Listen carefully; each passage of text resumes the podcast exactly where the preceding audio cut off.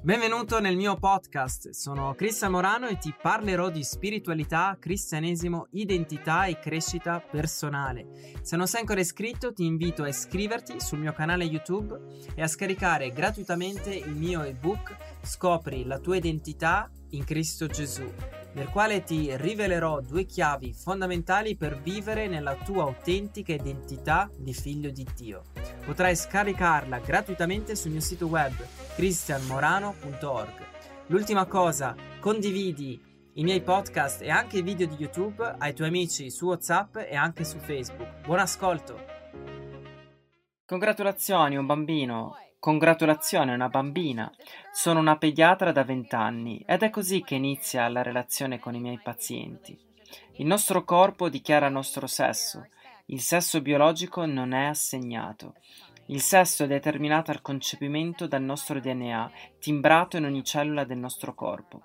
La sessualità umana è binaria, o è un normale Y-cromosome, ti sviluppi come uomo, oppure non ce l'hai e ti svilupperai come donna. Ci sono almeno 6500 geni differenti tra uomo e donna. Gli ormoni e la chirurgia non possono cambiare questo. E la nostra identità non è biologica, ma è psicologica. L'identità ha a che fare con il pensiero e le sensazioni.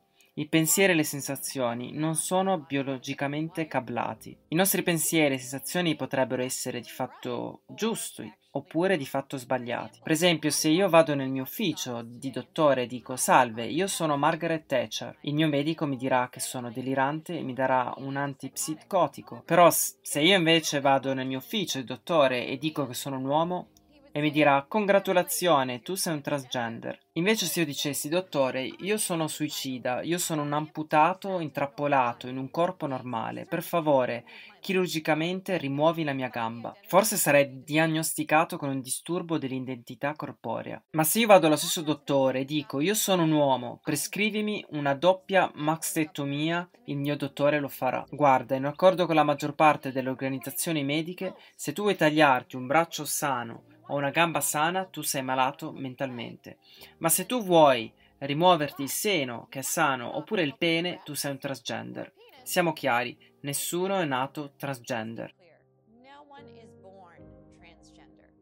Se l'identità di genere fosse cablata nel cervello prima della nascita, due identici gemelli dovrebbero avere la stessa identità di genere tutte le volte, invece no, non ce l'hanno. Io ho avuto un piccolo bambino, un paziente che chiamerò Andy. Tra l'età 3 e 5 anni ha iniziato a giocare con le ragazze, con giocattoli per bambini e ha iniziato a dire che era una ragazza. Ho riferito Andy ad un buon terapista. A volte la malattia mentale di un genitore o l'abuso del bambino possono essere alcuni fattori, ma più comunemente il bambino ha mal percepito le dinamiche familiari e ha internalizzato un falso credo. Durante una sessione Andy posò il camioncino giocattolo e prese una Barbie e ha detto detto Mamma e papà, voi non mi amate quando sono un bambino.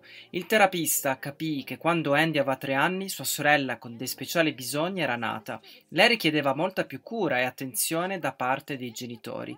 Quindi Andy percepì questo come male, come se la mamma e papà amano le bambine e quindi se io, Andy, voglio che loro mi amino, Devo essere una ragazza. Ma con la terapia della famiglia Andy si sentì meglio. Oggi, al giorno d'oggi, ai genitori di Andy gli sarebbe detto qualcosa di differente, cioè che Andy è davvero una bambina, che dovrebbe anche cambiare il nome e bisogna assicurarsi che ognuno lo tratti come una bambina, oppure commetterà suicidio. Come Andy approccerà la sua adolescenza, gli esperti lo metterebbero in cura con i blocchi della pubertà, affinché lui potrebbe continuare ad essere una bambina. Gli esperti assicurano non importa che non abbiamo mai testato superato i blocchi della pubertà in bambini biologicamente normali. Non importa che quando i blocchi della pubertà sono usati per trattare il cancro alla prostata in un uomo, i problemi ginecologi in una donna, causando problemi con la memoria. Non abbiamo bisogno di testare i farmaci. No, noi dobbiamo fermare il suo sviluppo fisico ora o commetterà suicidio. Ma questo non è vero. Invece quando viene aiutato nel suo biologico sesso e nella sua naturale pubertà,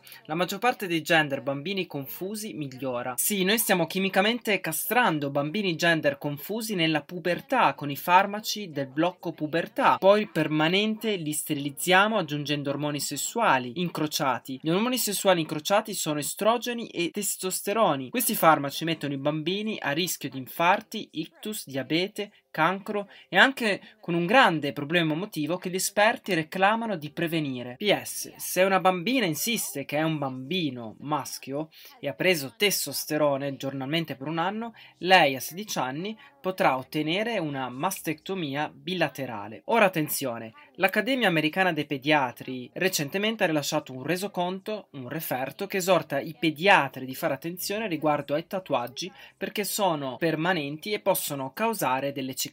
Ma la stessa Accademia supporta al 110% una doppia mastectomia ai bambini di 16 anni e questo anche senza il consenso dei genitori eh, basti che la bambina insista che è un bambino e che abbia preso giornalmente il testosterone per un anno. Dobbiamo essere chiari, indottrinare tutti i bambini partendo dall'asilo con le menzogne, cioè che possono essere intrappolati in un corpo sbagliato, questo distrugge le fondamenta della realtà di un bambino che sta testando e crescendo. Se il bambino non può fidarsi della realtà del suo proprio corpo, a chi o cosa può mettere fiducia? L'ideologia transgender a scuola è un abuso psicologico che spesso porta alla castrazione chimica, sterilizzazione e ad una mutilazione genitale. Se questo non è un abuso infantile, signori e signori, che cos'è?